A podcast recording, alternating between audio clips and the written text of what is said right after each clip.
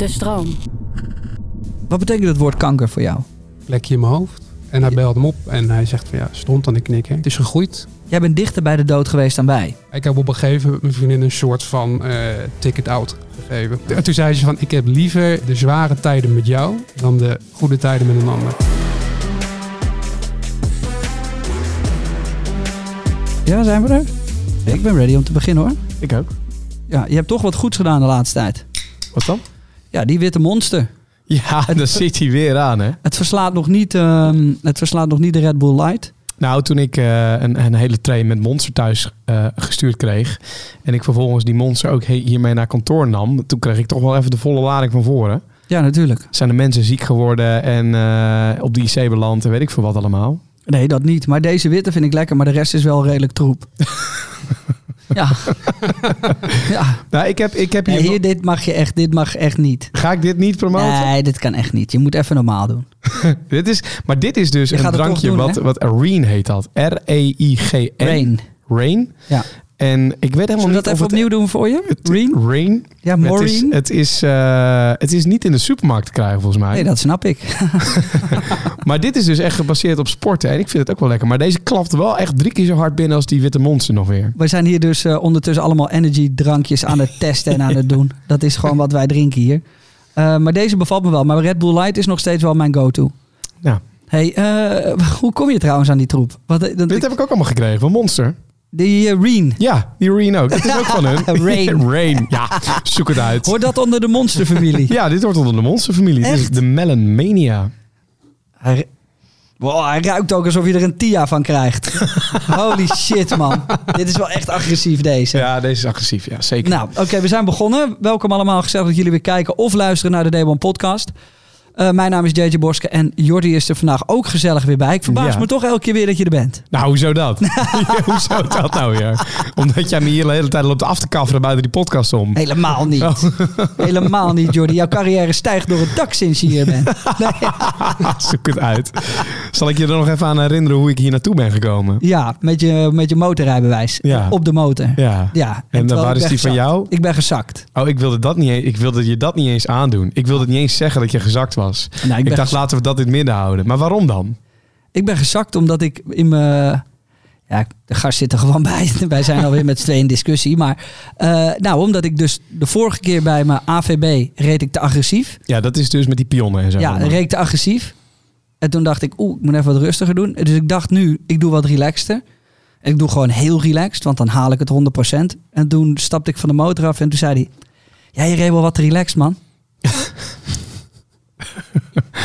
ja. Dus toen dacht ik, ja, en nu? Is dat dan goed of is dat dan niet goed? Nee, Jay, kreeg ik ook nog. Overal waar te voor staat is niet goed. Ah. kreeg ik die. Toen wou ik hem stompen. heb ik niet gedaan, maar ik wou wel heel graag. Ik heb nog steeds nachtmerries. En nu moet ik ergens in mei weer afrijden en dan gaan we het zien. Nou joh, de tweede keer komt goed. Ja, hey, ehm, we beginnen vrolijk. En ik wil het ook graag vrolijk houden, maar we hebben vandaag wel een verhaal aan tafel.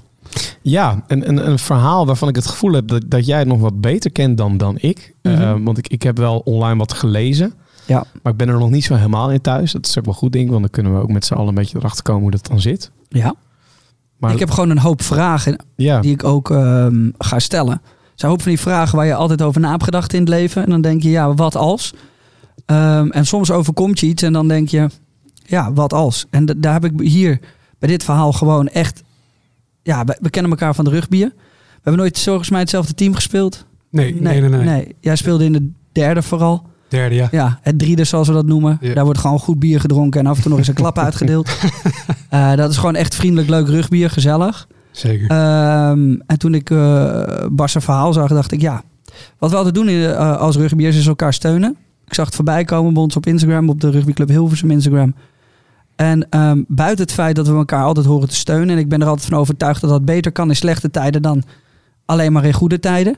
ehm, dacht ik, ja, ik vind dit verhaal ook interessant om het voor onze mensen die dit luisteren en bekijken, ook eens goed de wereld in te gooien. Want ik, we kunnen natuurlijk over een hoop succes praten. We hebben een hoop mooie verhalen gehoord. We hebben ook over een hoop tegenslagen gehoord. We hebben succesvolle ne- ondernemers, eh, gasten, alles kan. Maar ik wil ook wel eens een, een stukje van het leven zien dat ik persoonlijk nog niet ken. Ik denk Jordi ook niet. Nee. En een hoop van de kijkers en luisteraars nog niet. En ik denk dat dat een stukje is waarin je wat bewuster kan worden van hoe gelukkig je soms gewoon moet zijn met alles wat je al hebt. En ik vind dat heel moeilijk. Ehm, elke dag moet ik mezelf er wel aan herinneren dat ja, ik ben best wel gelukkig met wat ik heb. En vooral als ik dan naar Bas' verhaal luister. Dus ik denk dat het het beste is als we gewoon met het verhaal beginnen. Eh, vanuit jouw mond en, eh, en, en hoe jij daar tegenaan kijkt. En, eh, Ja. en hoe het zit. Ja, ja ik, ehm, Stel jezelf eens voor. ik ben Bas. Ja. Ik, eh, ik heb de crowdfunding Ziek Sterk opgezet. Ja. Ik ben eh, nu 27 jaar. Ik werk in het Sint-Antonius ziekenhuis. Op de vaatchirurgie en algemene chirurgie. Als verpleegkundige. En ehm, ja, ik ben in 2016 heb ik een MRI-scan gehad. Waarvan ze op dat moment nog niet precies eh, wisten ja, Wat het was. wat het was eigenlijk. Ja. Ja. Eh, dat hebben ze vier jaar lang in de gaten gehouden. Dus dan moest ik elf half jaar, elk half jaar moest ik dan terugkomen eh, om een MRI-scan te gaan. Dus dan ga je zo'n machine in en dan eh duurt Met al die geluiden. ja, ja, ja. Je, ja, je hebt van die oortjes die je dan even in moet doen. Ja. En dan vragen ze van wat voor een radiostation wil je, station wil je dan luisteren. En dan eh ja, elk half jaar terugkomen. En de afgelopen twee keer dacht ik echt zo van, nou, ik heb gewoon geen zin eigenlijk meer om er naartoe te gaan, weet je. Want je zit eronder en het is elke keer toch een beetje geouwe hoe met die neuroloog. Ik kan een hele aardige, vriendelijke neuroloog, weet je, die een beetje mijn leeftijd. Maar je weet dus al die tijd dus ook niet wat je hebt, zeg maar? Dat Nee, wat- dus nee, gewoon- al die tijd wist ik niet wat ik had. Nee, dus de, de- ze hadden een, eh, er een foto van gemaakt. En je zag echt heel duidelijk, zeg maar, ook als je niet weet eh, waar je naar moet kijken, zag je, oh, dat zit daar. Ja. Je, er zit echt zo'n zo'n beetje zo'n kievitsei, denk ik ongeveer. eh, nou, eh, zou het zijn? Drie, vier centimeter. Maar, maar wat was dan de eerste reden dat je überhaupt naar die MRI-scan ging? Eh, nou, ik wilde heel graag eh, naar Defensie. En eh, ik wist dat ik een slecht gehoor had aan de rechterkant. En daar keuren ze je op af bij Defensie. Ja. En ik wilde één of twee dingen. Ik wilde of naar het KCT, dus naar de Korps Commandotroepen, of naar het Korps Mariniers. En ja, dan moet je eigenlijk gewoon fysiek, moet er niks met je aan de hand zijn. Nee. Dus ik heb in eerste instantie, heb ik, dacht ik van nou, ik laat dat even controleren in de burgermaatschappij. Kijken of ik er misschien nog wat aan kan doen. Voordat ik zeg maar naar zo'n eh, keuring ga en ik, ik ben de Sjaak en ze zeggen nou, je bent afgekut omdat je een heel slecht gehoor hebt. Eh, en na aanleiding van dat ben ik dus eerst naar een KNO-arts gegaan. Die dacht van nou, we kunnen niet echt een duidelijke reden vinden van waarom dat alleen rechts zit. En, ehm, eh, want als je gehoorschade hebt, dan heb je dat vaak aan beide zijdes. Dus toen gingen ze kijken, zit er misschien een tumor of iets anders op je gehoorzenuw. Dat zat er niet, maar er zat wel wat in mijn frontaalkwap, dus aan de voorkant van mijn hoofd. En dat Wacht is even. ei wat je op die MRI-scan zag. Maar wacht heel even. Want dan ben je dus eh, aan je gehoor. Of heb je wat? Ja. Dan ga je dat laten checken. En dan komt... Ja, misschien, misschien heb je daar een, eh, een tumor. Daar praat je heel makkelijk overheen. Maar wat, want dat, dat lijkt mij... Dat is een van die vragen die ik heb. Is eh, als je dat hoort, dan? Ja, ja, ze zeiden van het is of een corticale dysplasie. En dat is een soort van labelfoutje, hadden ze me uitgelegd bij de geboorte. En daar kan je ook epilepsie van krijgen, maar dat had ik niet. Nee. En toen zeiden ze van ja, als het een tumor is, dan is het een eh, laaggradige tumor. Eh, of laaggradig glioom. En dat houdt in van mochten we gaan opereren, dan kunnen we er vrij makkelijk bij. Want het zat echt tegen mijn hersenpan. Maar ja, hoe ga je daarmee om? Ja, dat is, dat is een goede vraag. Dat weet ik eigenlijk ook nog steeds niet. Gewoon, ik, ik, misschien dat ik het ook wel al die tijd gewoon een soort van genegeerd heb. Want ik heb wel elke keer bij eh, het poli-afspraak, heb ik bij die dokter, heb ik wel elke keer te horen gekregen van joh. eh, we, we geven je de kans om eh, er een biopt uit te halen. Of dat je het nu eruit mag. Want Ja. er zijn genoeg mensen die met de wetenschap dat ze misschien iets zouden kunnen hebben. Eh, Zeg, haal het er maar uit. ja, precies. En waarom koos jij daar niet voor? Nou, omdat de, de voordelen op dat moment echt niet eh opweegt tegen de nadelen. En de grootste nadeel is van ja, we halen het eruit en misschien blijkt het helemaal geen tumor te zijn. Want dat groeide ook niet. Het heeft in al die tijd niet gegroeid. En toen afgelopen zomer in 2020 opeens wel. Dus toen was het ook heel makkelijk van nou, dan moet het eruit. Ja, Dus maar nou, wat, wat zou dan een nadeel zijn? Dat als je het er wel uit zou halen, het zou geen tumor zijn? Nou ja, het zit natuurlijk eh, aan de voorkant. Ehm, het, zat, het zat gelukkig wel net boven, boven mijn motoriek. Maar je, daar in, in, je, in, je, in de voorkant van je hoofd zit natuurlijk ook een beetje je persoonlijkheid en zo. En je, eh, ja, je kan daar concentratieproblemen van krijgen. Ja. Eh, ik heb nog steeds kans om ooit op een dag epilepsie te, te ontwikkelen. Gewoon omdat wel die, eh, ja, die, die, die, die, ja, die hersenvormen die zijn natuurlijk veranderd omdat ze er wat uit hebben gehaald. Ja. Dus die, die vaatjes die lopen opeens anders. Dus er bestaat nog een kans dat ik ooit epilepsie ontwikkel. Dus daar moet ik gewoon een beetje mee oppassen. Ja. Maar dan, dan weet je dus al die tijd, je, je gaat naar die MRI-scan toe, dat duurt lang, vier jaar had je het net over. Ja. Is het dan niet doodeng dat je, dat je dus, je weet dat er iets hier zit, wat daar niet dus blijkbaar thuis hoort? Is dat, wat voor gevoel heb je daar continu eigenlijk bij? Nou, het is niet continu. Dus bij mij was het in ieder geval eh, heel erg eh, tijdens de, eh de polieafspraken. Weet je, want dan Ja. ga je zo'n kamertje zitten. En ondanks dat er best wel veel jonge mensen zijn met een hersentumor, zie je toch wel in, zo'n zo'n zo'n kamertje met alleen maar oude mensen. Die Ja. aan zitten te kijken van, wat doet hij hier, weet je wel. Ja. Ehm, eh, en ook eh, op het moment dat zo'n arts binnenkomt, de eerste keer van ja, meneer Meij, de eerste keer was volgens mij mijn vader mee. En toen keek hij mijn vader aan. En Oh, die- ik- het- Ja. ja, ja oh, eh, tenminste, toen had ik volgens mij ook nog geen foto van mijn dossier. Dus die, Nee. eh, die, die had, ze- dat, dat was ook uiteindelijk een arts die, die, die, die ja, tenminste, die, eh, die keek even op zijn dossier. Ja, meneer Meijer. Van, hè? ja, maar je was toen 23 dan, toch? Ongeveer. Eh, ja, ongeveer. Ja, Ja. ja. Ja, Dus dan krijg je op, ehm, op 23-jarige leeftijd krijg je te horen dat het een eh, tumor is. Nou, dat, dat was dus nog niet de diagnose, want het was nog niet gegroeid. Nee. En eh, toen zei hij dus ook van ja, we, ehm, we wachten het gewoon af. En dat was eigenlijk op een gegeven moment tegen die arts die ik op een gegeven moment vast had. Dat was eh dokter Bos. Dus eh dokter Ja. Bos, groetjes. Ja. Die eh, dokter Jeroen Bos, die, die, die heeft me elke keer de kans gegeven om van ja, je mag het eruit halen. Waarom doe je dat dan niet, Bart? Dus- ja, omdat, ja, gewoon zoals ik het zeg. Van, Ja. eh, ehm, eh, ik wist niet zeker dat het een tumor was. Nee. En hij groeit toch niet. En ik heb er geen neem- last van. Ik heb ons- geen klachten. Neem ons eens mee in die voor- en nadelen dan. Want dat is wel iets waar ik dan heel... Ja, ik zou tegen... Als, het, als ik iets in mijn hoofd heb zitten waarvan ik... Ook al is maar een procent kans dat het zoiets zou kunnen zijn. Ja. Dan zou ik zeggen, haal het eruit. Maar jij hebt ergens de bewuste keuze gemaakt om het niet eruit te halen. Omdat je zegt, nou de voordelen wogen niet zo zwaar als de nadelen. Nee. Hoe- Wat, wat, wat schetsen ze je dan? Nou, Wat voor tekening laten ze zien? Nou ja, kijk, ik heb nu geen klachten. Nou. Maar als ze het eruit halen, de kansen dat ik bijvoorbeeld eh, wel motorisch, eh, eh, bijvoorbeeld dat ik mijn linkerarm, nou, dat zit rechts, dus dan gaat het Oh, ja. kruis links. Dat ik, dat ik mijn linkerbeen of mijn linkerarm niet meer goed kan gebruiken. Epilepsie. Ehm, eh, Je persoonlijkheid, zei je. ja, je persoonlijkheid. Dus dat waren wel dingen waarvan ik dacht van ja. Dat is wel ja, mijn enige is- manier om mij nog te redden. ja, je Misschien moeten we er bij jou eens op uit halen. nee. Is het echt dat we daarom lachen? Nee, helemaal oké. niet. Nee. Ja, want dit is bij mij dan. Misschien moet ik er eentje hebben. Dan kunnen we.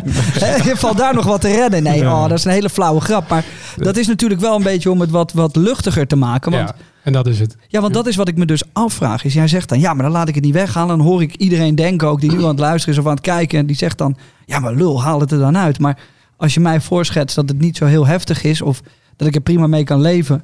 Maar dat als ik het eruit haal, dat mijn arm wegvalt. Of mijn persoonlijkheid. Of dat je een heel ander persoon wordt. Ja, Ja, dan had ik ja die precies- kans bestond er dan. Ja, tuurlijk. Dan had ik Ja. precies dezelfde keuze gemaakt als jij.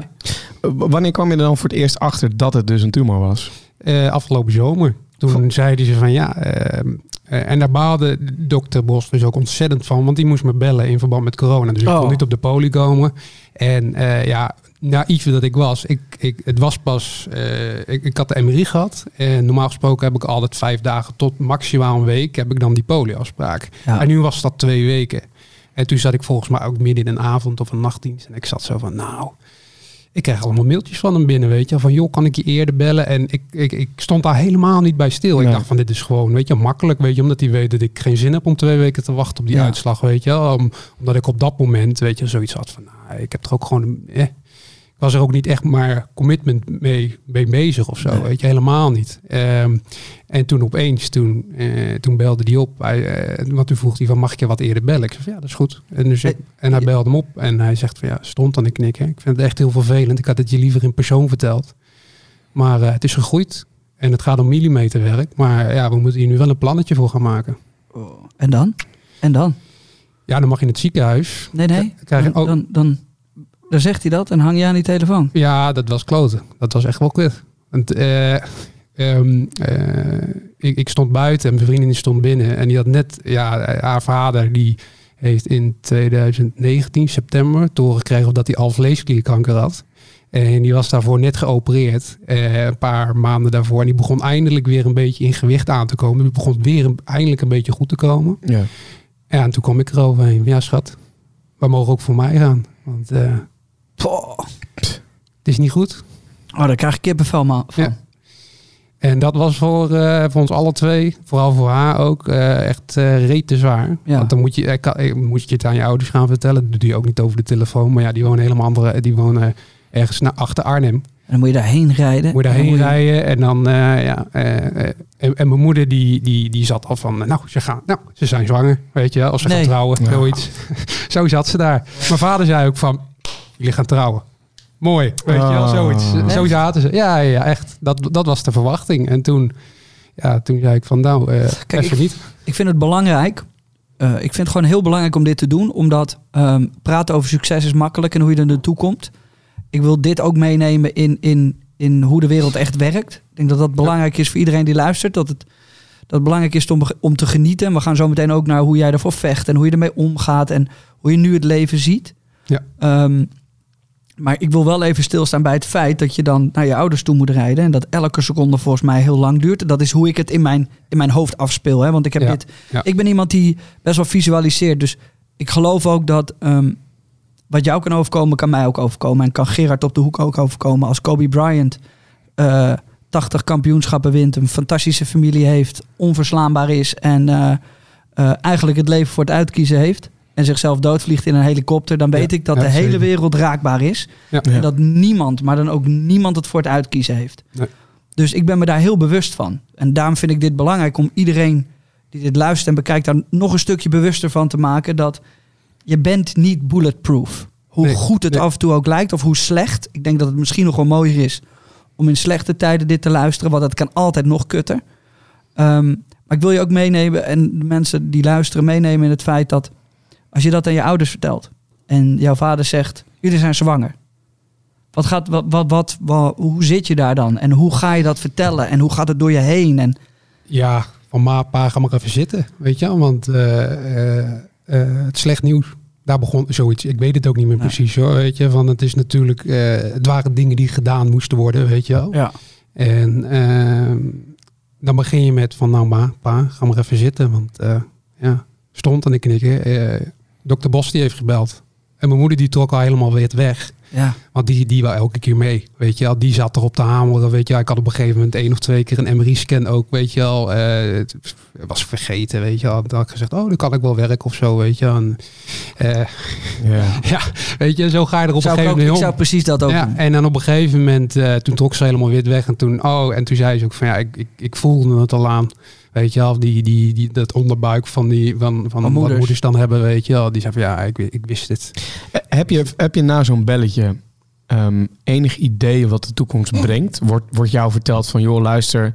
Nou, je zei al, we moeten een stappenplannetje gaan maken. Maar weet je of het een goed vooruitzicht is? Weet je of het makkelijk weggehaald kan worden? Want jij gaat op een gegeven moment naar je ouders toe... Ja. met een hoop onwetendheid. Of Op dat moment nog wel. En eh, ook eigenlijk het eerste gesprek met dokter Bos was er dus eigenlijk een, een eh, ook van ja, eh, eigenlijk een, het maken van een plan van aanpak. ja, want ze zeiden op een gegeven moment van hè, we hebben een we hebben een diglioom en daar heb je verschillende gradaties in.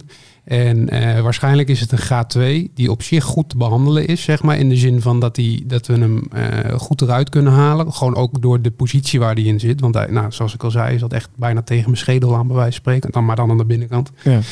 En eh, daarna moest ik dus het gesprek met de neurochirurg aan. Dus degene die mij zou gaan opereren. Eh, en, ehm, eh, en die ging mij dus vertellen van, nou ja, eh, eh, die zei ook van, luister Bas, weet je, je bent zelf verpleegkundige, dus je weet ook van wat ongeveer, eh, ehm, je kan ongeveer wel inschatten wat de, ja, de klachten zullen gaan zijn na zo'n operatie. Want hij was het in eerste instantie eigenlijk nog heel erg positief over. Van nou, we denken dat het een graad 2 is, weet je wel. Van, eh, dat halen we eruit. En mogelijk, hè, weet je, als mocht het een keer terugkomen, dan hebben we dat over 15 of 20 jaar. En doordat het op zo'n plek zit, Ja. komt het vaak ook weer op, met hersentumoren, komt het ook weer op diezelfde plek terug. Ja, maar is dan... ehm, ik zou ehm, heel slecht gaan op het feit dat hij zegt mogelijk en zou kunnen. En misschien is het wel. ja. Maar ja, dat, dat heb je natuurlijk met elke operatie. Hè? Weet Ja. je wel, van ook als ik een, eh, een, een, eh, een blinde darm laat Ja, maar, ja, maar je hebt eh, een tumor. De- Ja, de- ja, ja, in, mijn, in, mijn, in mijn gedachten Dat is niet hetzelfde, nee, dat snap ik. Nee, maar- nee, maar ik, dat, ja, het feit dat ik geopereerd zou moeten worden, oké. Maar de, voor de mensen om mij heen zou het lekker zijn ook om. Is dat dan wat je tegen zo'n dokter zegt? Van ja, misschien een graad 2 of de fuck. Ja. Weet je wel, eh, doe even je werk. Dat zou ik denken, hè, want ik ben onwetend. Ja. En dat soort Ja, dingen. Ik dat zou zeggen, ik. doe even je werk en eh, vertel me wat ik echt heb. Want het is wel even belangrijk deze. Ja, ja, maar dat weten ze dus pas op het moment dat ze het eruit halen.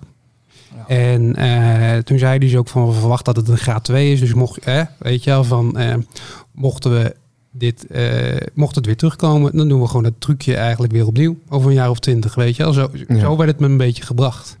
En toen ben ik geopereerd. En toen drie weken later, toen eh, na die operatie, want dan gaan ze het onder de microscoop bekijken. En ook op moleculair niveau. En daar heb ik nog geluk mee, want dat doen ze dus pas sinds een paar jaar op moleculair niveau kijken. En dan kijken ze naar de mutaties en dergelijke. En eh, bij de, ze zeiden van nou, onder de microscoop ziet het eruit als een graad 2.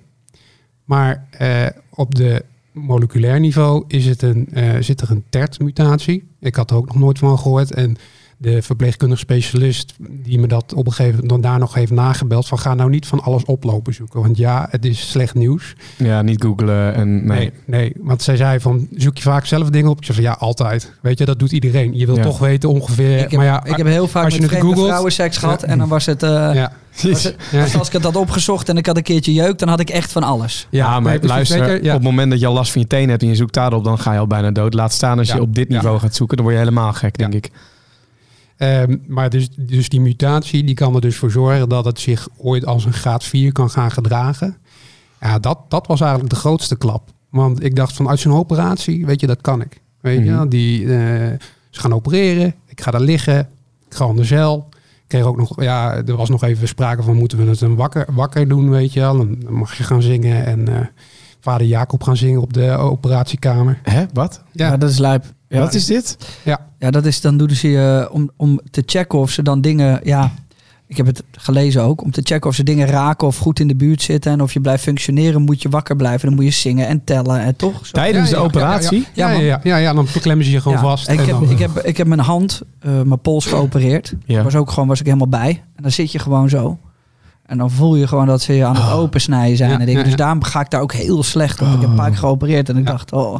Maar dan, en, en, en dan? dan Ehm, oh, sorry, ja, de, de graad 4, dat is wel even een dingetje. ja, ja, dat was Oh, wel echt... understatement, dat- dat- maar- Ja, toen, toen belde hij me op. En toen, oh man, toen zakte wel echt de grond onder mijn eh, voeten vandaan. Want al die focus, die lag op die operatie. Ik denk van, dat kan, daarvan kan ik revalideren. Weet je, dat kan ik...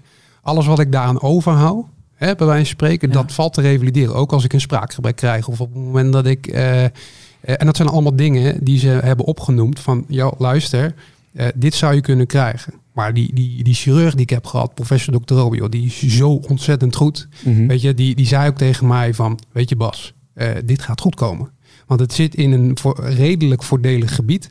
Weet je, dus jij gaat daar, ik moet je dit vertellen, omdat dit mogelijk zeg maar zou kunnen gebeuren. Maar die kans is zo klein, dat, snap je, weet je, Ja. dat, je de, de, de, dat het waarschijnlijk niet gebeurt. Maar ja, er bestaat wel een kans. Dus ik moet het je vertellen, want dat zijn ze, dat zijn ze verplicht. Ja. Ze kunnen niet niks zeggen van, oh, dat komt wel goed. Weet je wel, en vervolgens Nou ja, eh, ik zou daar dus... met zo'n armpje. Ja, maar het is, het is dus... ehm, je, je krijgt klap na klap na klap. Dit Ja. is dan een soort van... Dit zal niet voelen als de genadeklap, maar wel de klap waarvan je denkt... Oh, hier ga ik acht tellen. Ja. Ehm, ergens hoor ik in je verhaal ook dat ze... eh, dat, dat de afwisseling in wat ze je vertellen zou me verwarrend lijken. Dus eh, het begint met best wel, best wel sober en oké. en daarna wordt het naar best wel heftig. Ja. Had je niet liever gehad dat ze je vanaf het begin meteen het meest heftige hadden kunnen eh, verteld? Ja, maar dat dan- konden ze niet, want ze wisten niet wat erin zat. Nee, maar daarom moet je toch juist zeggen dat het het... Ja, ik, ik, Ja. waarom, ik heb veel Nee, ik, vragen. snap, dus ik, ik, nee ik, begrijp, ik, begrijp, ik begrijp helemaal. als wat ze tegen je mij gevoel- zeggen, Jay, ja. als je hier naar beneden springt en je breekt allebei je benen, that's it. Dan denk ik, maar ja, misschien moet ik het wel doen. Maar op het moment dat ik naar beneden spring, ik ben meteen dood, dan weet ik, oké, dat moet ik niet doen. nee. Dus weet, de- misschien maak je dan andere keuzes op het moment dat het, het, het slechtste scenario wordt omschreven. Want je gaat Ja. nu van best wel oké, dat je denkt, nou, ik zou het nog kunnen Ja. redden, naar heel erg slecht eigenlijk. Ja, kijk, ze hebben het natuurlijk wel altijd verteld. Weet Ja. je wel? Maar ze zeiden de kans is eh, groter dat het dit is dan Ja. dat het dat is. Ja, en dan is het gewoon domme pech. Weet je, daar kan Ja. niemand wat aan doen. Daar kan zo'n arts niks aan doen. eh, zo'n, eh, zo'n, die, die artsen die kunnen daar gewoon niks aan doen. Weet je. Nee. En dat is dus het, het, het hele nare aan die situatie, is dat je er niet makkelijk bij kan. Nee. Want het zit in zo'n, eh, het zit gewoon echt in een klote gebied. En waar sta je dan nu? Want dat, die operatie heeft dus vorig jaar, eind vorig jaar plaatsgevonden. Drie- 23 oktober 2020 ben ik geopereerd. Ja, en eh, nu is het dan inmiddels eh, 26 april. Ja.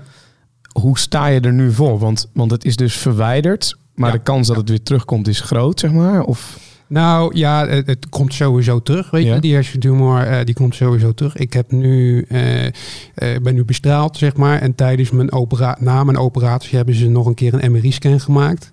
Ehm, en op basis van die MRI-scan, weet je, gaan ze nu de volgende MRI-scan beoordelen. Van is er wat, hè, toch nog wat bijgekomen, zo of teruggekomen of wat dan ook. en betekent dat dat je dan nu weer datzelfde traject van die, nou, bij wijze van spreken, vier jaar of langer, totdat er weer wat groeit? Dat zou kunnen, ja.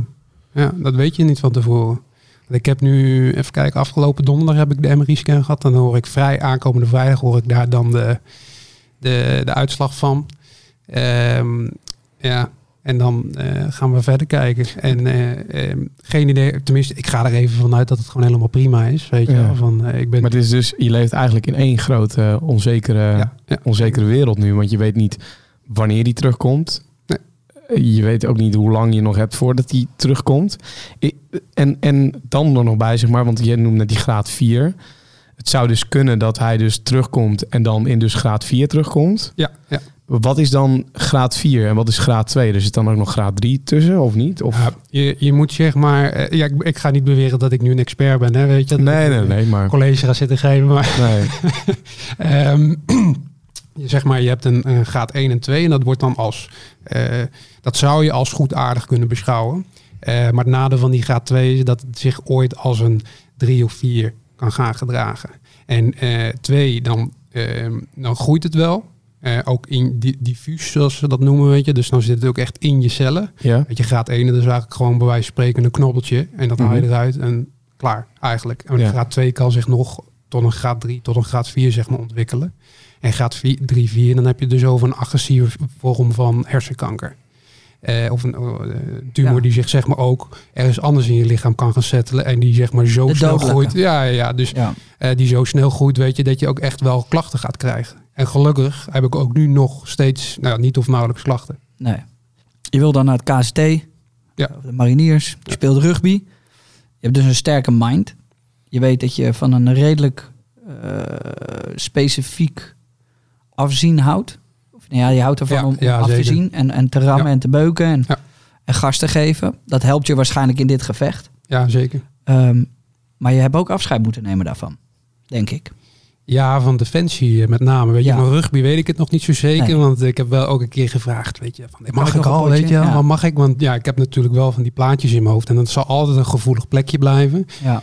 Eh, maar rugby ga ik nu gewoon echt niet opgeven. Want ik dacht van, de pak, dan, pak, dan pakt het universum me dat ook nog af. Weet Ja. je wel, dat zou Ja. echt, eh, dat zou ik wel echt kloten vinden. Maar eh, rugby, want nou ja, dat kunnen jullie beter uitleggen. Veel met je hoofd klappen, opvangen, et cetera. Is dat dan niet levensgevaarlijk in zo'n Ehm, situatie? Nou ja, kijk, het zal altijd een gevoeligere plek blijven. Dus ja, het is natuurlijk de vraag of het verstandig is. Want de arts zei ook van, ja, maakt het ons ook niet makkelijk, Bas. Weet je. Nee. weet je, je doet aan kickboksen en dan mee en naar rugby. En dat zijn juist de sporten waarvan we willen dat je het juist eigenlijk niet doet. Maar dat is met name tijdens de herstelperiode, weet je. Want in principe zou het gewoon mogelijk moeten zijn voor mij om, da- om die sporten straks op te kunnen pakken. En ja, of het verstandig is, dat is natuurlijk een tweede. Eh, ja, ik vind dat een beetje lastig, weet je. Je bent nu 27. Ja. Je hebt je operatie gehad. Je gaat nu weer een, nou, misschien tumorvrije jaren in. Dat is dan even de vraag natuurlijk. Sta je anders in het leven nu? Geniet Ja. je meer van dingen? Ja, en zeker, weet je. Ik ben me wel heel erg bewust van die kwaliteit van leven. En de, ehm, ja, gewoon het... eh, eh, som- sommige dingetjes, weet je, waar ik me vroeger heel erg druk over kon maken. Weet je, bijvoorbeeld een eh, wijnvlek in de bank of zo, weet je. Mhm. Godverdomme, we hebben net die bank, weet je wel, zoiets. Eh, ehm, op een gegeven moment, net rond die operatie hadden we met een kat, weet je. Die had op een gegeven moment ook een ongelukje gehad op de bank. Dat ik denk van, potverdikke me, weet je, kutbeest. Ja. Herkenbaar. Eh, maar dat was allemaal voor de operatie. En, en dan kom je daarna en dan denk je van ja, wat maak je eigenlijk druk om, weet je. Van, eh, Is dat, is dat iets wat, wat bewust gaat? Ben je, ben je bewuster gaan leven? Ben je meer genieten van, eh, gaan, Ja. gaan genieten van dingen? Of pakt het leven Nou, het ik, gewoon ik, weer op? Ik, ik heb eigenlijk gewoon besloten om het leven weer op te pakken, Ja. weet je wel. En sommige, eh, het is ook een beetje onderbewust, weet je wel. Van dat je van bepaalde dingen wel eh, echt veel meer geniet dan dat je... eh, ehm, Zoals, waar kan je nu echt van genieten? Ja, met eh, biertje met mijn vrienden. Ik denk dat iedereen dat tegenwoordig nu al heeft met COVID of zo, weet je wel. Of eh, gewoon even uit eten met mijn vriendin of zo, weet je wel. Dat momentje, die, echt die kwaliteit van, eh, of bij mijn ouders nu, weet je wel. Even, even, Hoe doe je dat vechten? Waar, waar komt die strijd dan vandaan? Want op, je hoort dat woord kanker op een gegeven moment. mhm, ja. Ehm, hoe zorg je dat je strijdbaar blijft? Hoe zorg je dat je elke keer weer jezelf oppakt? Want ik denk dat voor een hoop mensen dat... Kijk, kanker is denk ik de, ehm, de ergste vorm van iets waarin je denkt... Oké, hier moet ik echt gaan vechten. Maar ik denk dat het handig is voor mensen ook om te weten... dat je gewoon voor alles moet vechten. Ja, ja. En, en in, de, in mijn geval is het natuurlijk wel soms moeilijk om te relativeren van, oh, ben ik nu echt aan het vechten? Want ik heb, ik heb niet of nauwelijks klachten. Wat dat betreft heb ik geluk, Ja, tussen aanhalingstekens. ja lijkt me super eng. Ehm, eh, dus je, weet je, je ligt dan ook tijdens na die operatie lig je ook op een kamer met mensen die, die, die bijvoorbeeld al twee jaar lang hoofdpijn hebben of uitvalsverschijnselen in die dan denken dat het een hernia is geweest. En dan maar wordt er op een gegeven moment een, een scan gemaakt, een MRI en dan ja, stond Oh. en de knikker, weet je wel. Dus dat zijn wel, en dat zijn vaak wel wat, ja, niet oudere mensen, maar een beetje middelbare leeftijd of zo, weet je wel, of, of wel ouder. Eh, dus ik viel daar wel een beetje uit de toon. Terwijl, Vinden terwijl ze jou dan extra zielig? Eh, extra ziel. Ja, Nou ja, weet je wat, dat, lijkt me ook. Dat als je daar dan ligt, dan denk je, ja, maar daar ben je toch veel te jong voor. En dan krijg je ja, dat tuurlijk. Dat, dat, krijg, dat, krijg, dat krijg je van iedereen te horen. Ja. Maar dat was met name tijdens de bestralingen. Was dat, eh, ja, dan mag je natuurlijk niet als partner of als eh, diegene die mij moest rijden, want ik mocht niet rijden. eh na de operatie. Officieel drie maanden niet. En na de bestraling helemaal niet. Dat moet ik straks wel allemaal bij het CBR en zo gaan aanvragen. Omdat je dan een onstabiele kankerpatiënt bent die nog niet uitbehandeld bent. Dat ben ik pas dus na 30 april, zeg maar. En daarna ben ik onder controle. Als alles goed is, hè. Ja. Ja. Eh, maar dan zit je op zo'n eh, parkeerterrein. Dat vertelden mijn vrienden. En dan, van, en dan zit iedereen daar in dat autootje, weet je wel. En eh, eh, dat, dat is eh, bij het UMC heb je daar aan de ach- achterkant van het ziekenhuis heb je daar de radiotherapie. En dan zit iedereen daar op een rijtje. En dan kijk je, en dan zijn mijn vrienden ook van, dan kijk je naar rechts en dan kijk je naar links. En iedereen geeft elkaar zo'n knikje. Weet je, alsof van, kut hè. En toen zei ze wel van, ja, omdat ik er natuurlijk jonger uitziet en ze zien mij naar binnen lopen, krijgen ze even een extra knikje. Weet je wel, Ja. dat, dat, dat dan weer wel, weet Ja. je wel. Dus het is wel een raar soort van, eh, van ja, we zitten in een soort van allemaal in hetzelfde schuitje als je daar binnen loopt, zeg maar. Op, die, op de kankerplekjes, zeg maar, in het ziekenhuis, om het even zo te noemen. En Ja. ja, ja weet je, iedereen heeft zo weer zijn eigen verhaal en gaat er anders mee om. Ja, ik probeer er maar gewoon zo positief mogelijk in te staan. En er heel veel geintjes over te maken. Want dat, tenminste, dat is mijn manier, weet je. Dat bestralen, hè? want dat, iedereen kent het. Iedereen hoort Ja. erover. Iedereen kent wel iemand die het ooit eens heeft moeten doen. Maar ja, Jay, als ik jou aankijk, ik heb geen idee. Nee, hoe voelt dat? Wat gebeurt er nou eindelijk? Nou, ze maken, elk, eh, ze maken een CT-scan van je hoofd om te bepalen van waar gaan we, hè, waar gaan we precies bestralen. En eh, ehm, daarna krijg je een soort van, in mijn geval hebben ze een masker gemaakt. Ja. Ik heb er nog aan zitten twijfelen of ik dat mee moest nemen. Maar dat is echt een beetje zo'n morbide eh, eh, eh, horrormasker, weet je wel. Dat, dat is gewoon een soort van plastic. Dat leggen ze op je gezicht en dat drukken ze dan aan. En dan, hebben ze, dan knippen ze de ogen uit en je mond. En dat, houdt, dat wordt dan hard. En dan ga je op die tafel liggen. En dan zit ook zo van zo'n kruisje op, weet je wel, van waar ze ongeveer moeten zijn. En dan ga je liggen. En eh, dan doen ze dat masker op. En dan lig je heel strak, zodat je niet beweegt met je hoofd. En dan vervolgens dan eh, eh, wordt er eerst nog een CT-scan gemaakt en daarna komt die bestraling. Maar ja, dat, dat duurt helemaal niet lang en je voelt er eigenlijk ook niks van. Maar wat, wat bestraling, wat doen ze? Wat, wat, wat komt er op je hoofd? Of Ja, eh, wat, wat precies, volgens mij, eh, gewoon die bestraling. Die je komt- krijgt gewoon een soort van radioactief... ja, zoiets. Ja, ja, ja. En ehm, eh, eh, het wordt natuurlijk van binnenuit wordt het kapot gemaakt. Dus zo'n Ja. radiotherapeut die, eh, die bepaalt dan van wat gaan we, welk gebied hè, gaan we ongeveer bestralen. En dat gebied gaan ze dan, dat berekenen ze helemaal geen idee hoe dat werkt hoor. Godverdomme, ik vind het echt heftig. Ja. Omdat ik... ehm, Ja, eh, ik merk het daar. Ja, weet je, nee, kijk, ja, weet je- nee, ik ben gewoon aan het, aan het luisteren, omdat ik ben, zoals ik in het begin ook al zei, ik ben me heel bewust van het feit dat het, dat het, dat het misschien mij kan overkomen. Daar maak ik me niet zo heel druk om, want ik denk dat ik, het is wat het is bij mij een beetje. Ik denk dat als je gerugbied hebt, dat je ook voor een bepaald gedeelte afscheid neemt van je lichaam. En, en ik, ben, ik ben best wel prima. Ik ben best wel prima. Ehm, eh, en ik geef niet zoveel om mezelf, maar de angst dat iemand anders het bij mij in de buurt krijgt, dat vind ik heftiger. Of dat ik het krijg en dat mensen zich druk gaan maken om mij, vind ik ja, heftiger. dat ja. Ja, Ja, ja, ja, ja, ja. die en daar- daar probeer ik me Dat een beetje. En, en als jij dan omschrijft ehm, hoe je daar gaat liggen met zo'n masker op en hoe fucking onpersoonlijk het eigenlijk is. Dat je een plastic masker op krijgt met een kruisje erop en dat je heel even daar gaat liggen en dat het vlam vlam is en dat je weer weg bent. Ja. Ik dacht dat het een hele procedure zou zijn en dat iedereen, weet je wel, ja, dan moet je daarheen en dan krijg je wat ingespoten en wat dubbel en terwijl je, je gaat waarschijnlijk liggen, Ja. Straling en je bent weer weg. Ja, dat is het ook. Dus je wordt gewoon, het is in het echte leven wordt het gewoon meegenomen. Het wordt er zo tussen gepast en je gaat weer door. Ja, maar ja, dat, misschien is dat juist ook wel fijn voor de meeste mensen. Ja. Dat het niet elke keer zo'n dingetje is. Want ik Nee. had 30 bestralingen in zijn totale tijd. Ja. Eh, dus dat is verdeeld dan over zes, vijf, zes weken of zo, weet je wel. Mhm. En als dat elke keer dat ik daar naartoe ga een dingetje wordt...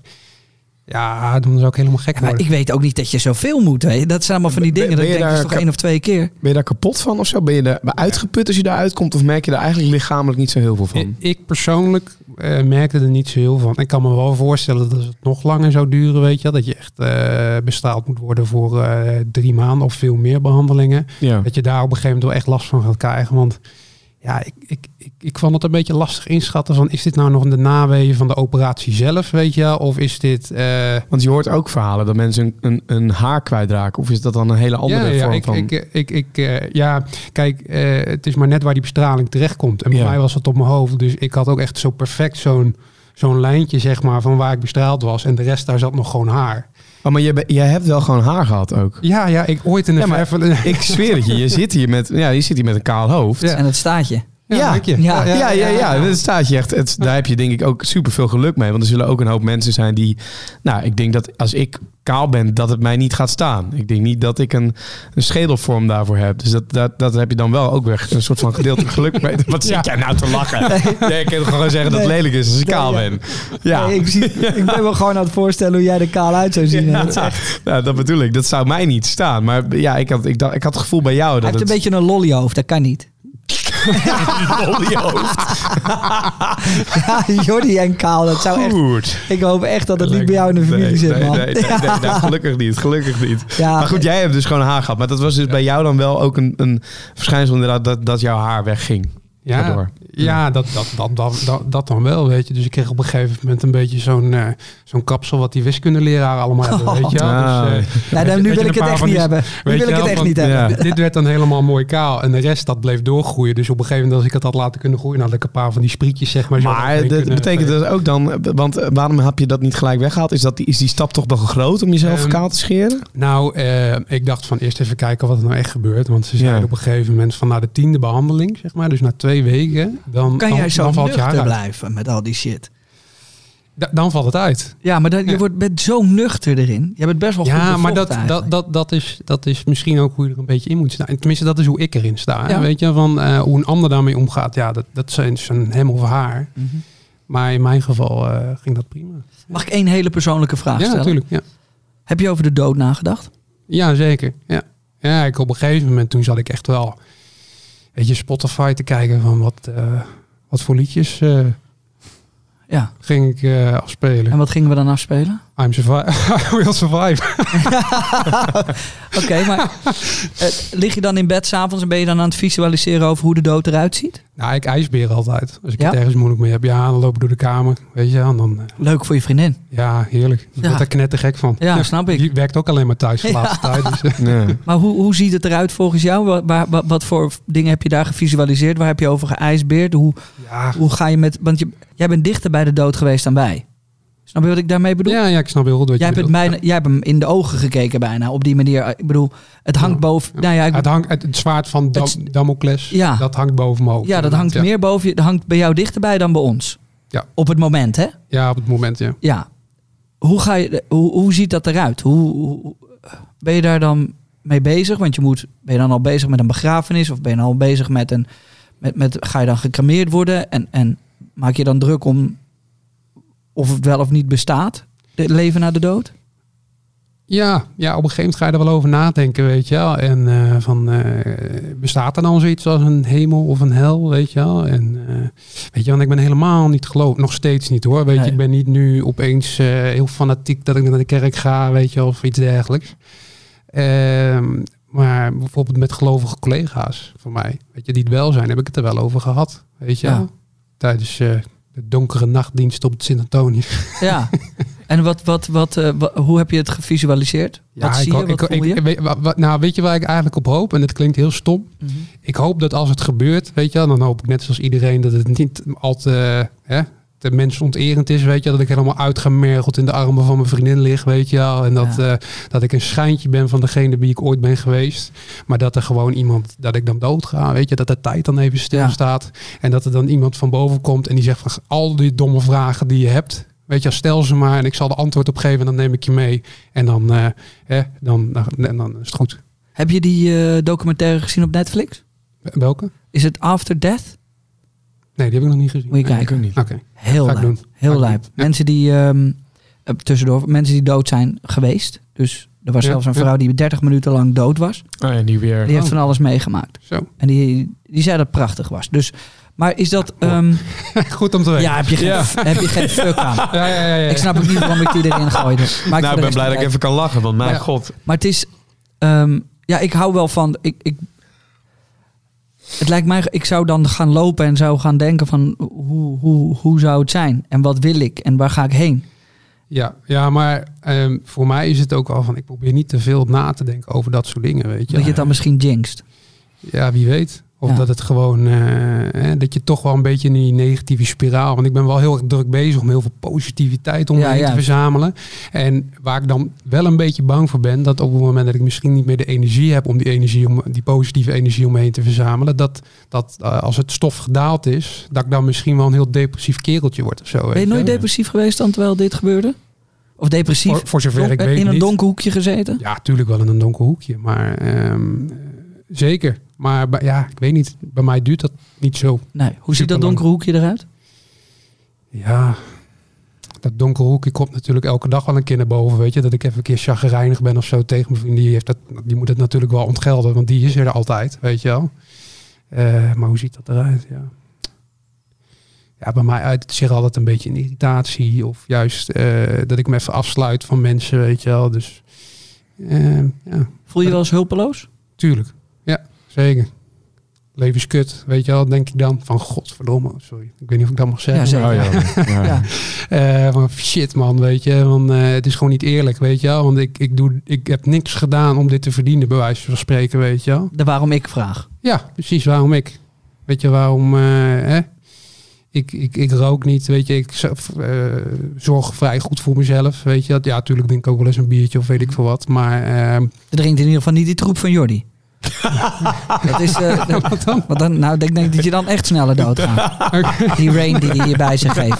Dat zou ik niet meer doen als ik jou was. Ik heb het net op, dus lekker. Ik heb er zin in.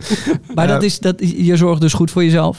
En, Ja, en ga je dan ook een rekensom maken? Of denk je dan het licht ergens aan? Of, Nou, de enige reden waarvan ik zou kunnen denken dat het ik het misschien heb zou kunnen oplopen, is dat ik best, of ja, dat het op een gegeven moment is gaan groeien misschien, is dat ik, ja, eh, suikers zijn heel slecht voor je tumor, zijn slecht voor jezelf, maar goed voor je tumoren. En ik ben wel een beetje een zoetkou.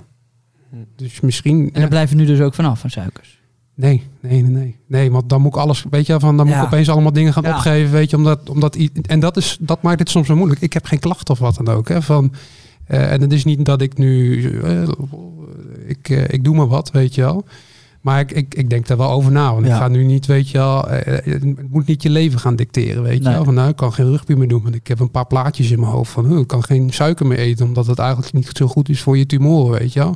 Ja, weet je, ik, ik, ik ga mezelf niet compleet veranderen Omdat. omdat Nee. ik een tumor heb. Het Nee. moet niet zeg maar eh, je persoonlijkheid gaan worden, weet je. Dat is eh, denk ik Ja. heel belangrijk. Ik probeer meestal, ja. Ik ben eigenlijk altijd op voorbereid. Klinkt het raar? Ik ben er eigenlijk altijd op voorbereid dat of zoiets mij gaat overkomen of iemand naast me. Of iemand die ik goed ken. Ja. Omdat ik, ik wil niet geblindsided worden. Daarmee bedoel ik te zeggen dat ik wil niet dat het morgen, dat ik denk, huh, Ja. nou, waar komt dit er nou eens vandaan? Ja, Als ze het mij morgen vertellen, ben ik ready. Ja. Had jij dat ook? Of dat je, Ehm, nou ja, kijk, ik, ik wist natuurlijk al vier jaar lang dat er wat zat, zeg maar. Dus Ja. misschien verzacht dat de klap ook een soort van, weet je. Mhm. Dat ik er misschien nu ook zo nuchter mee om kan gaan. Want stel je nou voor, ik had het eh, van de zomer gehoord dat ik het had en ik moet nu meteen geopereerd worden. Ik denk dat ik er dan nu anders bij had gezeten. Maar ik heb natuurlijk een, een bepaalde periode dat ze het gewoon goed konden monitoren. Dat ze me goed konden monitoren. Dus dan, dan, eh, dan ben je toch een soort van. Ja, ik snap wel wat jij, wat jij zegt, Jay. Maar ik denk wel... Ik, ik heb het zelf ook... Ik heb ook wel een paar keer gedacht van... Nou, ik sta er niet aan van op te kijken als ik het ook een keer... Als ik ook een keer die mededeling ga krijgen. ik omarm het gewoon, laat ik het zo zeggen. Omdat ik denk dat dat, dat Ja, maar ik denk wel dat dat moeilijk zeggen is... op het moment dat je niet... Zeker. Niet dat ooit hebt zeker maar- gehad. Of, maar- Da- da- daar ben ik het 100% mee eens. Maar ik denk ook dat ik genoeg donker heb gezien en mee heb gemaakt om in ieder geval te weten dat, ehm, ja, dat, dat- je gewoon wel op dingen voorbereid moet zijn op de een of andere manier. Want het wordt alleen maar erger op het moment dat je er niet, totaal niet op voorbereid bent. nee, maar kun je erop wat voorbereid zijn? Dat is Nee, nee, maar je kan het, da- vandaar dit soort gesprekken ook. Je kan het wel visualiseren en je kan het wel, net als goede dingen, kan je slechte dingen ook visualiseren, gok ik. En ik ben iemand dat als ik het goede visualiseer, visualiseer ik ook het slechte. Want het goede bestaat niet zonder het slechte. En ehm, ik vind het heel raar om te denken dat het altijd alleen maar goed kan gaan, omdat het leven heeft bewezen dat het niet alleen maar goed kan gaan. Dus ik zie het als iets positiefs dat ik ook het slechte visualiseer. Omdat dat Ja. me over het algemeen sterker maakt. Ja, Is zeker. dat, is Ik- dat, ik- is dat ja. raar uitgelegd? Of nee, dat- nee, helemaal niet. Ja, kijk, en dat, dat zei ik van, net, net hier ook aan het begin, dat ik eh, zeg van ja, je, je, iedereen gaat er anders mee om. Weet je wel? En als jij zoiets hebt van ja, ik, ik, ik, hè, ik sta ready. Weet je, op het moment dat eh, bijvoorbeeld mijn beste vriend opeens het blijkt te hebben, ja, goed voor jou, weet je wel. Van, eh, eh, mijn vrienden die stonden er, hè, weet je wel. Van die, die stonden nog net niet Nee. aan mijn huis. En weet je, die hebben ook tegen me, op een gegeven moment hadden we een weekendje weg. En ja, ik, ik ben niet super sentimenteel. En dat zijn mijn vrienden eigenlijk ook niet echt, weet je wel. Dan opeens met z'n allen. Ja, wel een beetje, weet je. Want dan maar- ga je het op een gegeven moment hebben over dingen waarvan je eigenlijk wel weet dat het goed zit, weet je wel. Maar dat Mhm. ik het toch uitgesproken moet hebben, weet je wel. Van dat ik op een gegeven moment zeg van ja, eh, jullie zorgen wel een beetje voor Robin. Hè? Dat is dan mijn vriendin van eh, als ik eenmaal weg ben en mijn ouders, weet je. Want ze, zitten- eh, weet je, we komen allemaal uit hetzelfde kleine dorpje, weet je wel. We zijn overal ergens anders, weet je. De ene die Mhm. werkt in Amsterdam, de andere die zit nu in Nijmegen. Eh, eh, dat ik zei van, joh, eh, jullie komen nog in ieder geval één keer in het jaar, zeg maar even bij mijn moeder langs, toch? Weet je wel, want we zaten Mhm. altijd in de keuken, weet je wel, daarachter. Dus dan, en dan zei ik, ja man, dat, dat, dat zou eigenlijk onbesproken moeten blijven, want dat weet je. Ik zei van, ja, dat weet ik ook wel, maar ik denk, ik, ik, mo- mocht ik er, ik zei ook tegen ze, maar mocht ik er nou straks niet meer zijn, hè, zorg daar dan in ieder geval voor, weet Zijn je. jullie nu meer open tegen elkaar? Ja, we zijn, weet je, we zijn altijd al open geweest. Mm. Maar met, met sentimenteel bedoel ik ook niet per se dat we niet open naar elkaar kunnen zijn. Zeker nee, maar je doet dingen die je soms niet bespreekt, wel toch bespreken. Je legt minder, je Ja, legt gewoon sneller ja. iets op tafel. Dus Ja, gewoon- misschien wel. Ja, ja en, en, en dan heb ik wel een vriendengroep, weet je, waar we van over het algemeen vrij open zijn. Maar ehm, eh, ja, mis- misschien sommige dingen wel, ja. Weet je, Hoe- dat toch... eh, Eh, hoe- ja, hoe, hoe plan je nu vooruit? Ehm, als in, Ja, en hoe plant je vriendin ook vooruit? En Nou, maar- jullie dat samen? Je kan bijvoorbeeld misschien als doel hebben om een, om een huis samen te gaan kopen. Of Ja. eh, dat is dan misschien al gedaan, heb je geen idee. Of, of eh, weet ik veel, je wil die baan nog gaan doen. Zo. Maar je hebt Ja, altijd ja. een soort van het gevoel dat het een keer klaar kan zijn. Ja, zeker. Dus daar moet je ook altijd rekening mee houden. En eh, ja, zoals je zegt, de kopen van huis. Ik ben natuurlijk, ik weet niet of het handig is om dat op de podcast te zeggen, maar ik ben een vrij eh, slechte investering natuurlijk voor een, voor een bank. Want eh, Oh, zo ja. ja, ja. ja, dus op het moment dat ik een huis moet gaan kopen, dan moet ik eh, eh, dat aangeven bij het Holy ziekenhuis. shit, ja. en die gaan me dat hele proces eh, door. Weet je, ook het krijgen van kinderen. Eh, ze zeiden op een gegeven moment van ja, weet je, je gaat, je gaat, je wordt dan opeens bestraald. Eh, eh, en het kan redelijk Ah, uitzakken naar je bekken. Ja, weet je wel? En dan kan je dus zeg maar eh, een minder goede kwaliteit van zaad hebben. Maar ja, dan moet je dat opeens gaan invriezen. Heb je dat gedaan? Ja, dat heb ik gedaan voor de zekerheid. Ja. Maar ja, dan zit je met een heel ander eh, stresspuntje, weet je. En dan leef je het in. En dan zit je bij de embryoloog. En dan zeg je van, nou ja, shit man. Eh, ben ik eigenlijk wel vruchtbaar? ja. En dan, dan zit je daar. En vervolgens dan moet je... eh, dan krijg je dat een dag later te horen. Maar ja, dan zit je wel even, weet je, met zwetende handjes van... Voor hetzelfde geld ben je steriel of zo. Weet je, dat zou helemaal kut zijn. Ja. Ja, dus dan kom je het ene hoppeltje na het andere kom je dan tegen. En wat, sta- wat, staat er dan nu op de, wat staat er nu op de planning? Is dat. Want er komt zo fucking veel meer bij kijken dan ik dacht. Dat je gewoon. Ik, ik zit ook in een, in een huis kopen op het moment. Ja. Maar dat, ik, dat ze gewoon zeggen: ja, maar meneer. is allemaal hartstikke leuk, maar hoe zit dat? En dat blijft zich herhalen, omdat. Ja, ja, ja. ja. Dus dat, vechten. Ja, het, het volgende doel voor mijn vriendin en ik is gewoon een huisje kopen. En eh, dan is het zeg, dan gaan we wel kijken naar een huis, weet je, wat je niet. eh, we, we hebben nu een huurhuisje in Hilversum, weet je, dat dan niet zeg maar je, je eerste huis is, maar je derde of je vierde huis. Dus waar Ja. je bij wijze van spreken ook eh, eh, twee of drie kinderen zou kunnen hebben, Ja. Mhm. bij wijze van. Maar ja, goed. Vind maar eens zoiets, weet je wel. En eh, waar ga je dan wonen? En, dus het zijn allemaal een beetje van die vraagstukken waar je dan opeens druk mee gaat moeten hebben. Ja, en, het, en wat we onze denk ik ook niet de hele tijd beseffen... is dat je ook er midden nog in zit eigenlijk. Hè? Want het, we praten nu soms alsof, alsof het al het eerste deel achter de rug ligt. Maar eigenlijk zit je er nog steeds... een- Je bij de, de Ja. operatie is nog geen jaar geleden. Ja, zeker. Hoe zeg, je, ja, hoe zeg je dat tegen mensen? Die-? Zeg je dan gewoon: ik heb kanker? Ja, als ze erop vragen, weet je. Ja, ik loop er niet echt mee te kopen. Nee, nee, nee, maar mensen, de, de vragen zullen nu wel, komen. maar Ja, dat is ook, dat lijkt me ook. Ja, er zijn zoveel dingen die me verschrikkelijk lijken, omdat je ook iets bij iemand anders neerlegt dan natuurlijk. ja, Mensen zullen vragen stellen, die zullen helemaal niet in de gaten gaan hebben dat jij op die manier ehm, dat, dat jou iets is overkomen. En zij zullen een, een nietswetende vraag stellen van ja, en hoe, hoe gaat het met je? Wat zeg? Ja, ik heb kanker. En dan- leg je Ja. dat bij hun neer. Dan moeten zij maar reageren. En ja, maar kijk, dat, dat is ook een reactie die ik heel vaak krijg. Van, joh, Bas, ik weet echt niet hoe ik hierop moet reageren. Weet je, ook echt een paar van mijn beste vrienden die het in Ja. eerste instantie ook niet wisten. Die Nee. dan andere goede vrienden, weet je, die het binnen, die, binnen, die, pardon, binnen diezelfde vriendengroep hebben.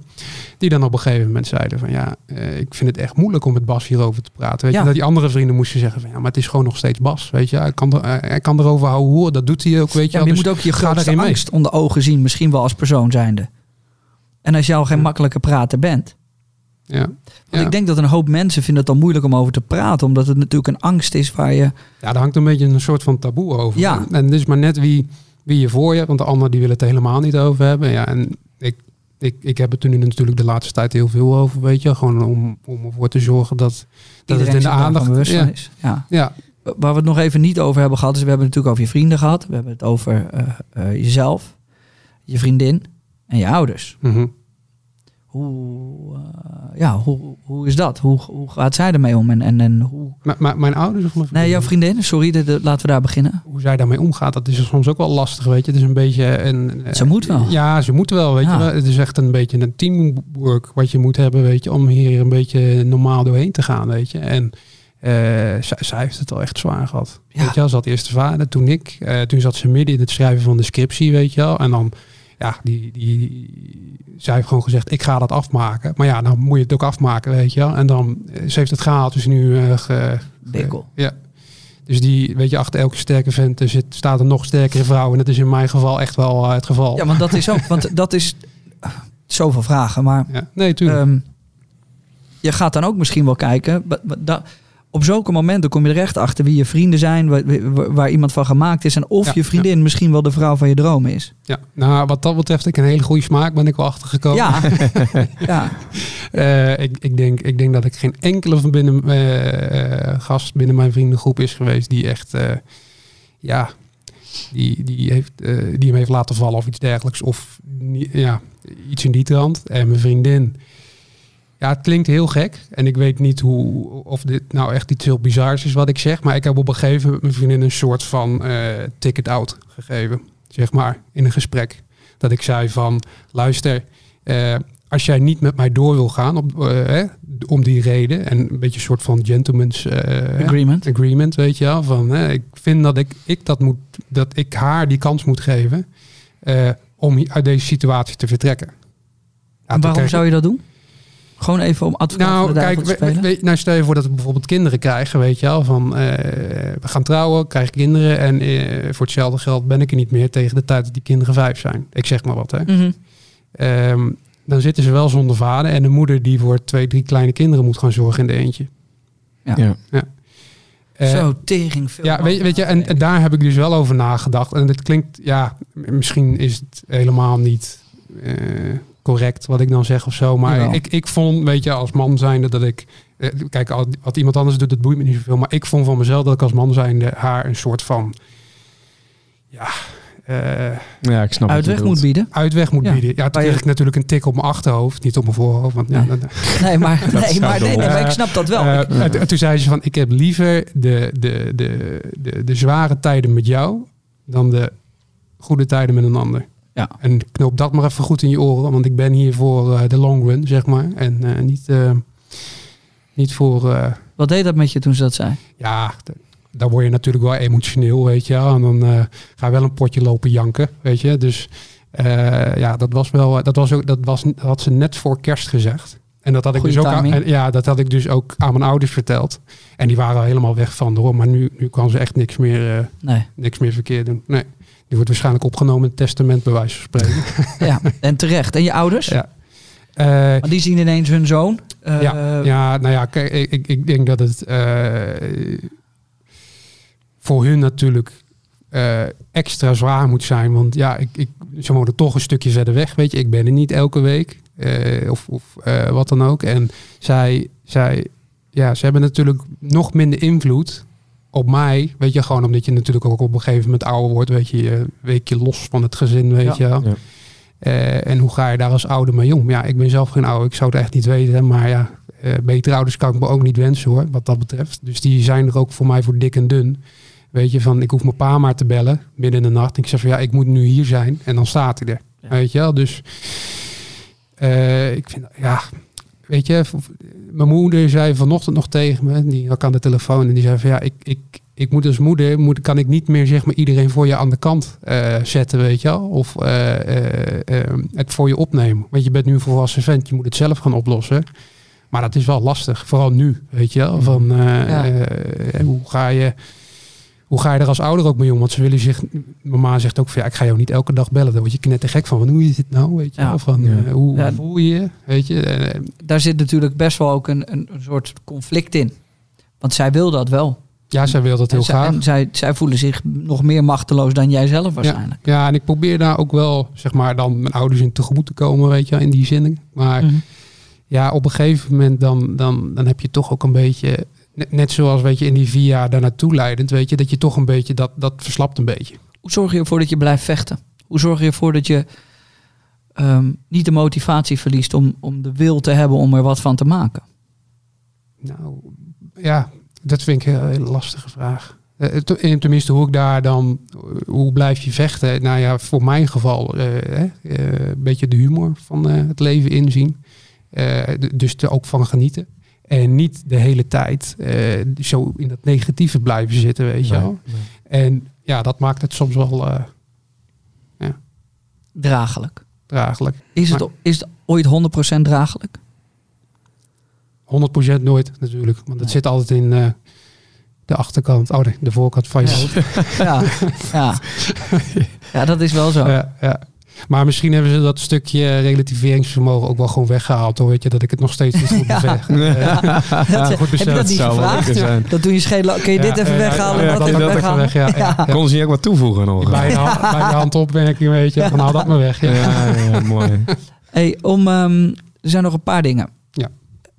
Wat betekent het woord... eh, ik, ik kan er ook wel eens mee schelden. Ben ik gewoon eerlijk in.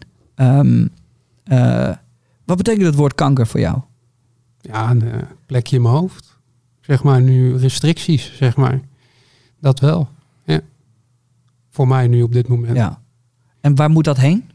Waar, waar, waar, dat, dat, het zijn nu nog restricties. En waar, waar eindigt dat woord kanker straks? Is dat dan misschien gewoon een woord wat niet meer bestaat? Of is dat een woord wat wel altijd nog impact zal hebben op je leven? Omdat je er waarschijnlijk altijd met een soort van angst in je voor- en achterhoofd mee dat, gaat dat, leven. Dat laatste natuurlijk, hè, weet Ja. je wel. Van, eh, ehm, ik zal een, een leven moeten gaan inrichten, weet je wel, waarin dat altijd... Nou ja, niet de ho- ik, ik weiger dat om dat de hoofdrol te laten spelen, weet je wel. Dat is gewoon, eh, dat moet je gewoon niet doen. Nee. Tenminste, ja, niet doen, is makkelijker gezegd dan gedaan. Maar dat, dat, dat, dat is het doel, laat ik Ja, het zo zeggen, precies. weet je. En als je op straat loopt en je hoort eh, er iemand mee schelden, Eh, ja, doet dat wat met je? Nee, nee, nou, weet je, als, als verpleegkundige word je natuurlijk wel eens voor rotte vis uitgemaakt.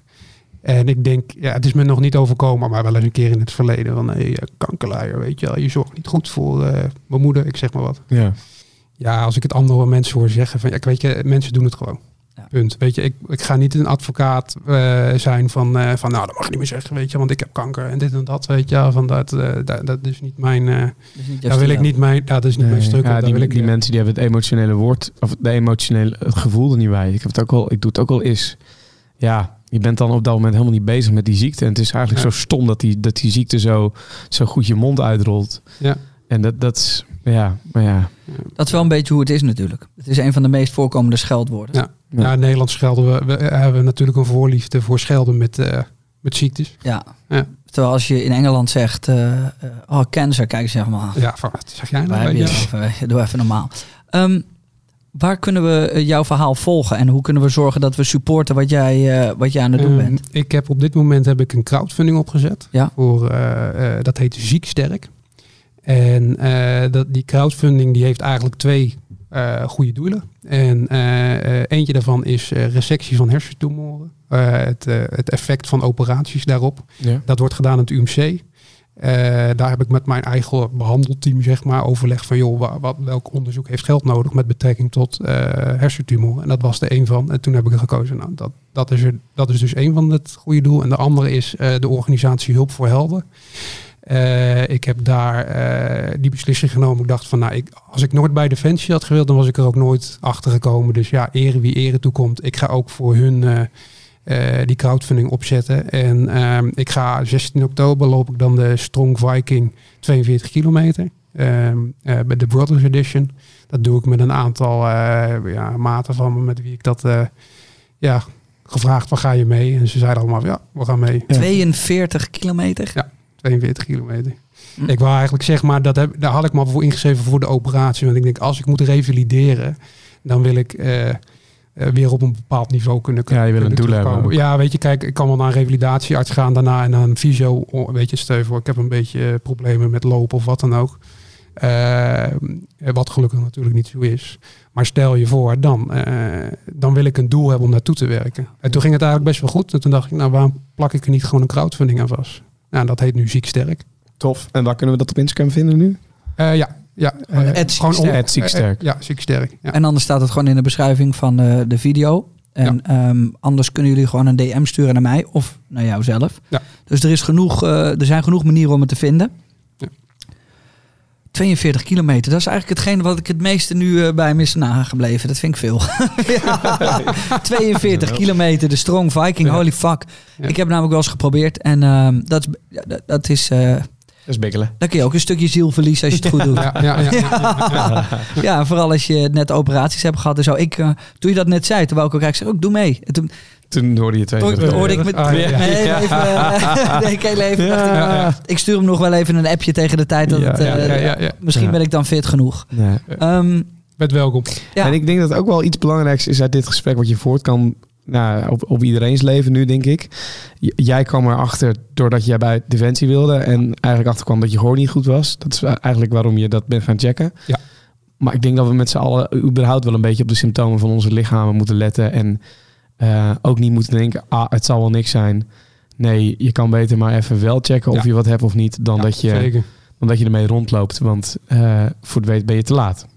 Ja, zeker. Ja, ja, absoluut. Weet je, ja, dan, eh, ik roep niet om, op, om hypochonder te worden. Dus bij Nee, maar- Weet je, maar Nee. inderdaad, weet je, mocht je opeens...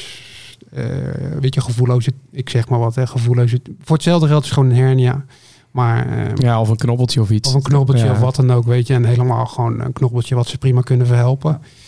Maar ja, weet je, eh, we- we- wees, wees niet eh, de, de, de, denk er niet te licht over, weet je. Het is zo gek om over na te denken. Want ik ben dus net gecheckt op hernia. Ik heb een hernia door het rugbier. De afgebroken ruggenwervel. Hersenscans ook gehad.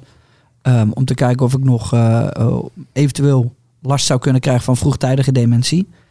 Maar Ja. wat jij nu vertelt is geen seconde door mijn hoofd heen gegaan dat dat ook een possibility zou kunnen Nee. zijn. Bij jou hadden ze alleen dat ze aan het kijken waren. Dat ze, god meneer, eh, meneer JJ Boske, zit er wel wat in eigenlijk. Ja. ik wil hier zoveel zeggen, maar ik hou mijn mond. Het gaat anders de echte verkeerde kant op. Ja. Dus, maar het is, dit, dit, zijn van die dingen waar je dus... eh, ehm, it- it- kan je jezelf ergens op voorbereiden? Ook al als je, als je niets hebt of whatever. Kan je rekening houden? De Of zeg mentale je gewoon, ja. of zeg je gewoon leef je leven en je Le- ziet wel. leef je leven. Ja. Ja. absoluut. Weet je, geniet van elke seconde. Hè? Het, leven Ja. is, het leven is kort. Ja, Ja. en we zijn er maar even. Ja. En we zijn niet zo belangrijk af en toe als dat we denken. Ja. Dus je kan maar beter gewoon doen waar je zin in hebt. Ja, en zeker. maak er iets leuks van. Ja. Want op het moment dat we gaan denken dat we super belangrijk zijn en dat de wereld jou eh, gaat omarmen als Gandhi, die Ja. kans is heel erg klein. Ja, je bent ja, gewoon een passant. Ja, ja absoluut. Wij ook hier met z'n allen. Ja. En ehm, ik denk dat, daar denk ik wel eens over na. Ik denk dat, even voordat we afsluiten. Ja hoor. Ik denk er dus wel eens over na dat als ik morgen sterf, hè, Mhm. dan denk ik dat er een, best wel wat mensen op mijn, op mijn begrafenis komen. Maar ik weet ook dat op het moment dat de mensen bij de begrafenis weglopen, zal weer hun telefoon pakken, even een appje versturen, toch in de auto stappen, wegrijden, toch een deur open weer maken thuis, de computer opstarten, s'avonds gewoon in weer in bad gaan, gaan eten, praten met vrienden, ja, de wereld gaat praten met door. familie. Daarmee wil ik eigenlijk zeggen is dat de wereld stopt niet. Die stopt niet. Hij En- gaat gewoon door. ja, Ja. en dat is best wel onvergevingsgezind, maar ook wel heel mooi. Wat zou je tegen ze zeggen als het, eh, als het toch zo blijkt te zijn? We hebben nu hier een camera, we hebben hier nu microfoons. Wat zou je zeggen? Ja, Ja. ja. dat ik heel Omdat- veel van ze hou, weet je. En ja. ja, mijn ouders die hebben een fantastische jeugd gehad, weet je. En ik, ik ben niet een hele vervelende tiener geweest, maar wel, eh, ze hebben wel heel veel geduld met mij gehad hoor. Ja. Zo, ja. Vooral mijn vader, weet je. Die, eh, daar heb ik nog wel eens... eh, ja, gewoon dat hij echt kwaad op me was, weet je. En, en mijn vriendin ook, weet je. Die, daar, die, dat ik ook ontzettend veel van hou. En ja. Ja, wat moet je daar nog meer over zeggen, weet je. We zijn En- vijf en een half jaar samen. Ik ben nog steeds hartstikke verliefd op haar. Dus, en mijn vrienden, die zijn echt eh, die, eh, door dik en dun, weet je. Als ik nu zou zeggen van, nou, weet je, die gast, die moeten we pakken, weet je. Ik zeg maar wat, hè. Ja, ja, dan gaan. Nou, ja, dan, dan is het zonder vraag, hè. Mooi. Dan is het, eh dan hoeven ze het niet eens te weten. Mooi. Het is En geen als, eh, oproep tot geweld, hoor, mensen. nee, maar, nee. eh, Nee, Ik wou zeggen, ik ga eh, niks verkeerd zeggen. Nee. Ik vind je een hele aardige, aardige man. Staat ze bij jullie vanavond voor de deur. Zagen jullie naar mij kijken in die podcast? ja, ja. en gewoon het leven moet gewoon doorgaan. ja, het leven moet gewoon doorgaan, alsjeblieft, weet je wel. Probeer er niet te veel bij na te denken. En eh, ik heb al tegen mijn vriendin gezegd van, joh, eh, eh, elk jaar hebben we bij mij, eh, bij, dat dorpje waar ik het net over had, waar mijn ouders ook zitten, daar hebben ze elk jaar dan, dat noemen ze dan het zomerfeest. Daar heb ik tegen mijn vriendin gezegd van, als we kinderen krijgen en ik ben er niet meer één voorwaarde, maar je gaat elk jaar terug naar die drie dagen.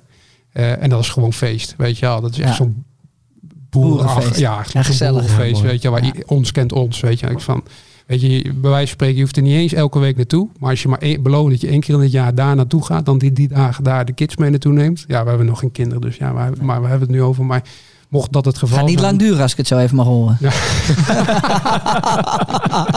Ja, ja. Ja. Ja, nice. Ja. Het is, het is mooi, dankjewel hiervoor. Ik vind het mooi om te horen hoe dan ook een soort van de belangrijke dingen toch in een soort van eh, sneltrein belanden. Dus een huis kopen en kinderen. Terwijl ik iemand ben die daar heel lang over na moet denken. En denkt, oh, Ja, ik ook hoor. Ja, dit, dit heeft ook wel echt een tijdje geduurd voordat ik met mijn vriendin ging samenwonen. Weet Ja. je wel? En nu moet je daar toch wat, eh, wat makkelijker in. ja, moet je wat makkelijker zijn. Van, eh, ja.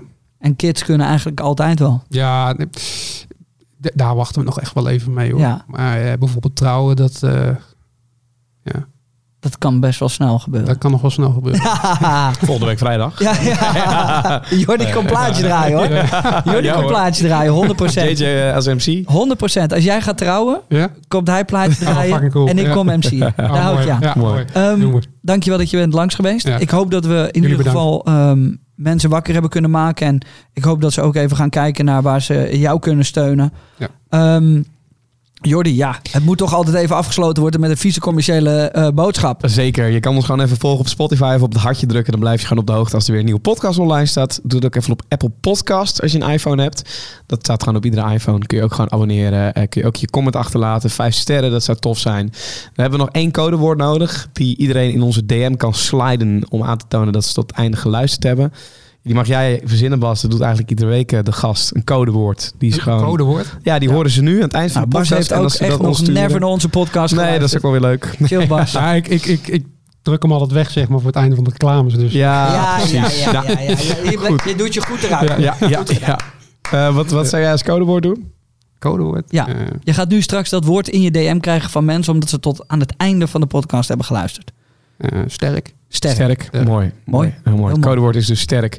Jordi dan, denkt, ehm, Jordi denkt dat is sterk. Oh, Ze vinden me sterk. Nee, Jordi, dat is ja, ik ben blij vooral dat hij niet het woord kanker heeft eh gedaan als codewoord. ja. Want dan had ik echt een paar weken gedacht... Dat, een, oh, Ja, wat is dit? Ja. Heb ik weer wat geks op Q-Music gezegd? Ja, ik weet het niet. Nee, eh, sterk is codewoord. eh, en, en volg ons gewoon even overal, toch? En dan zijn we de volgende week gewoon weer, gewoon weer bij. Gewoon Of je nou aan het kijken of aan het luisteren bent. Dank jullie wel. Dit was de Day One podcast. En we hopen dat jullie er iets van op hebben gestoken. En zo niet, ja, dan heb je niet goed geluisterd. Ciao.